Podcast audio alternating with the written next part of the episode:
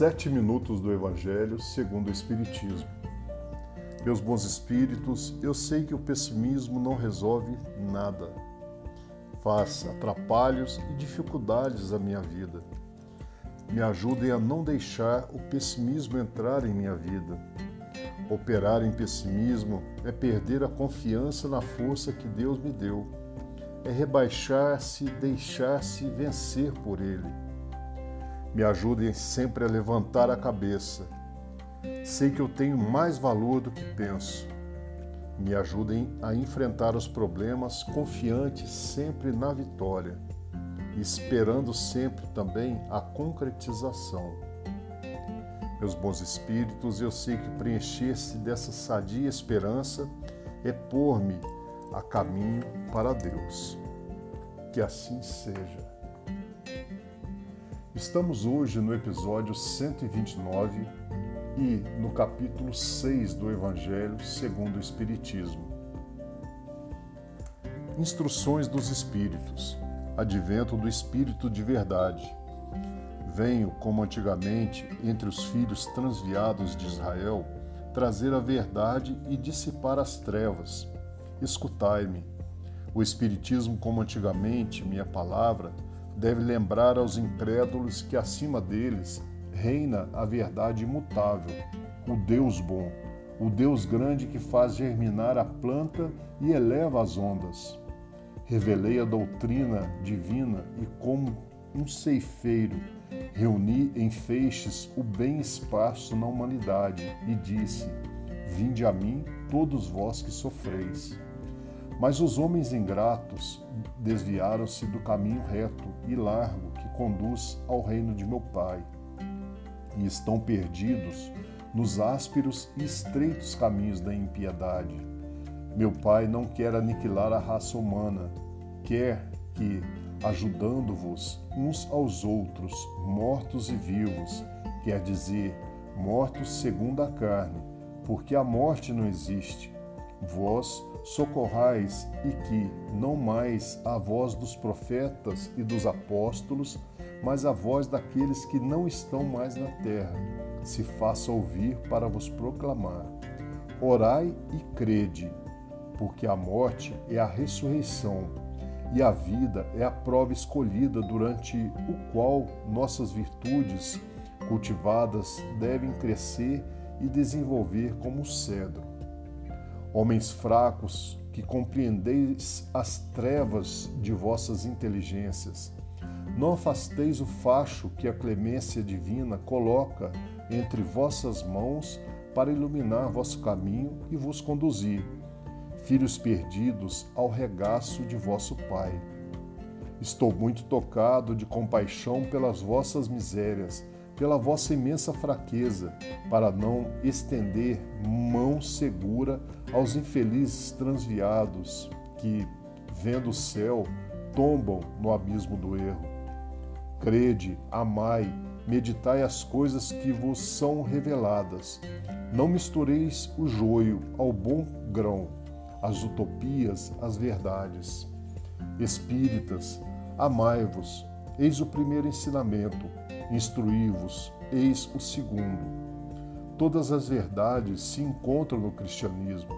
Os erros que nele se enraizaram são de origem humana, e eis que, além do túmulo, que acreditáveis ou nada, vozes nos clamam, irmãos, nada perece.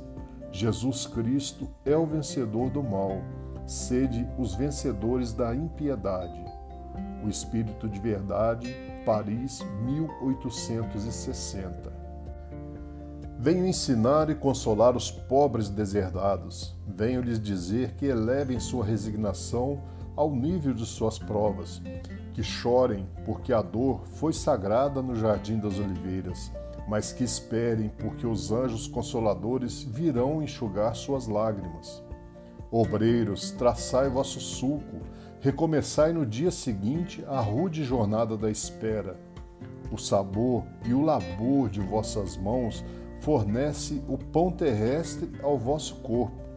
Mas vossas almas não estão esquecidas, e eu, divino jardineiro, as cultivo no silêncio de vossos pensamentos. Quando a hora do repouso tiver suado, quando a trama dos vossos dias escapar de vossas mãos, e quando vossos olhos se fecharem à luz, sentireis surgir e germinar em vós minha preciosa semente.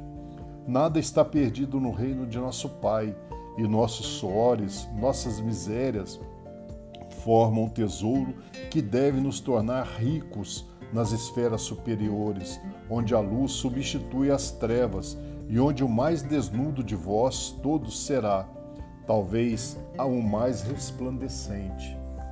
Em verdade vos digo: aqueles que carregam seus fardos e que assistem seus irmãos são meus bem-amados.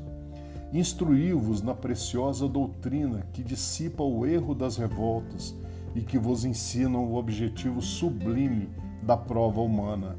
Como o vento varre a poeira, que o sopro dos espíritos dissipe os vossos ciúmes contra os ricos do mundo, que frequentemente são muitos miseráveis, porque suas provas são mais perigosas que as nossas.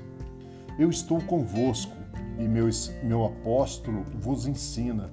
Bebei da fonte viva do amor e preparai-vos, cativos da vida, para vos lançar um dia livres e alegres no seio daquele que vos criou fracos para vos tornar perfectíveis e quer que vós mesmos trabalheis vossa maleável argila, a fim de serdes os artífices de vossa imortalidade. O Espírito de Verdade, Paris, 1861.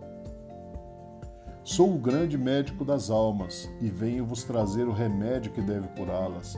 Os fracos, os sofredores e os doentes são meus filhos prediletos e venho salvá-los.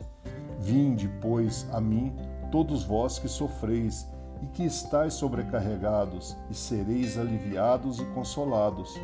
Não procureis a lures, a força e a consolação, porque o mundo não as pode dar. Deus fez os vossos corações um apelo supremo pelo Espiritismo. Escutai-o, que a impiedade, a mentira, o erro, a incredulidade sejam extirpados de vossas almas doloridas. São esses os monstros que se saciam de vosso sangue mais puro e que vos ferem quase sempre mortalmente. E no futuro, humildes e submissos ao Criador, pratiquei sua divina lei.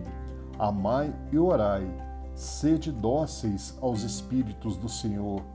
Invocai-vos do fundo do seu coração, e então ele vos enviará seu Filho bem-amado para vos instruir e vos dizer essas boas palavras: Eis-me aqui, venho a vós porque me chamaste.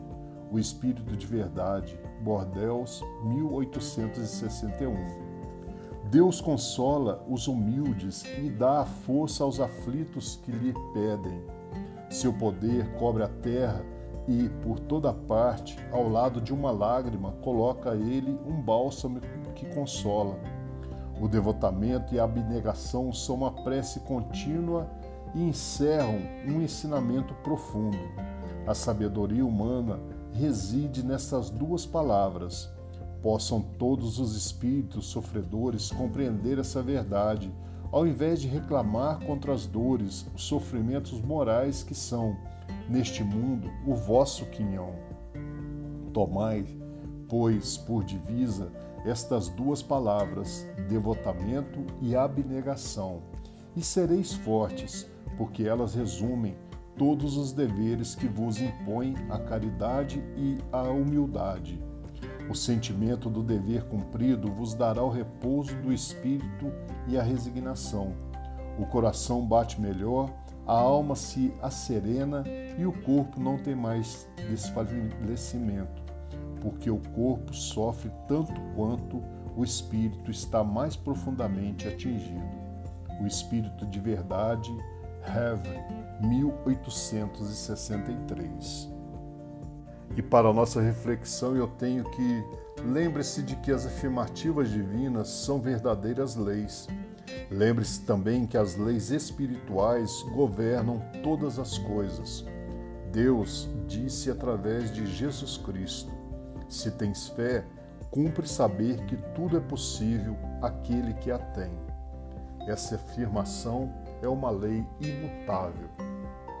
E eu desejo, em nome de toda a falange espiritual que agora reunidos a cada um de nós, direcionem nossa caminhada diária. Em nome de nosso Senhor Jesus Cristo, que assim seja.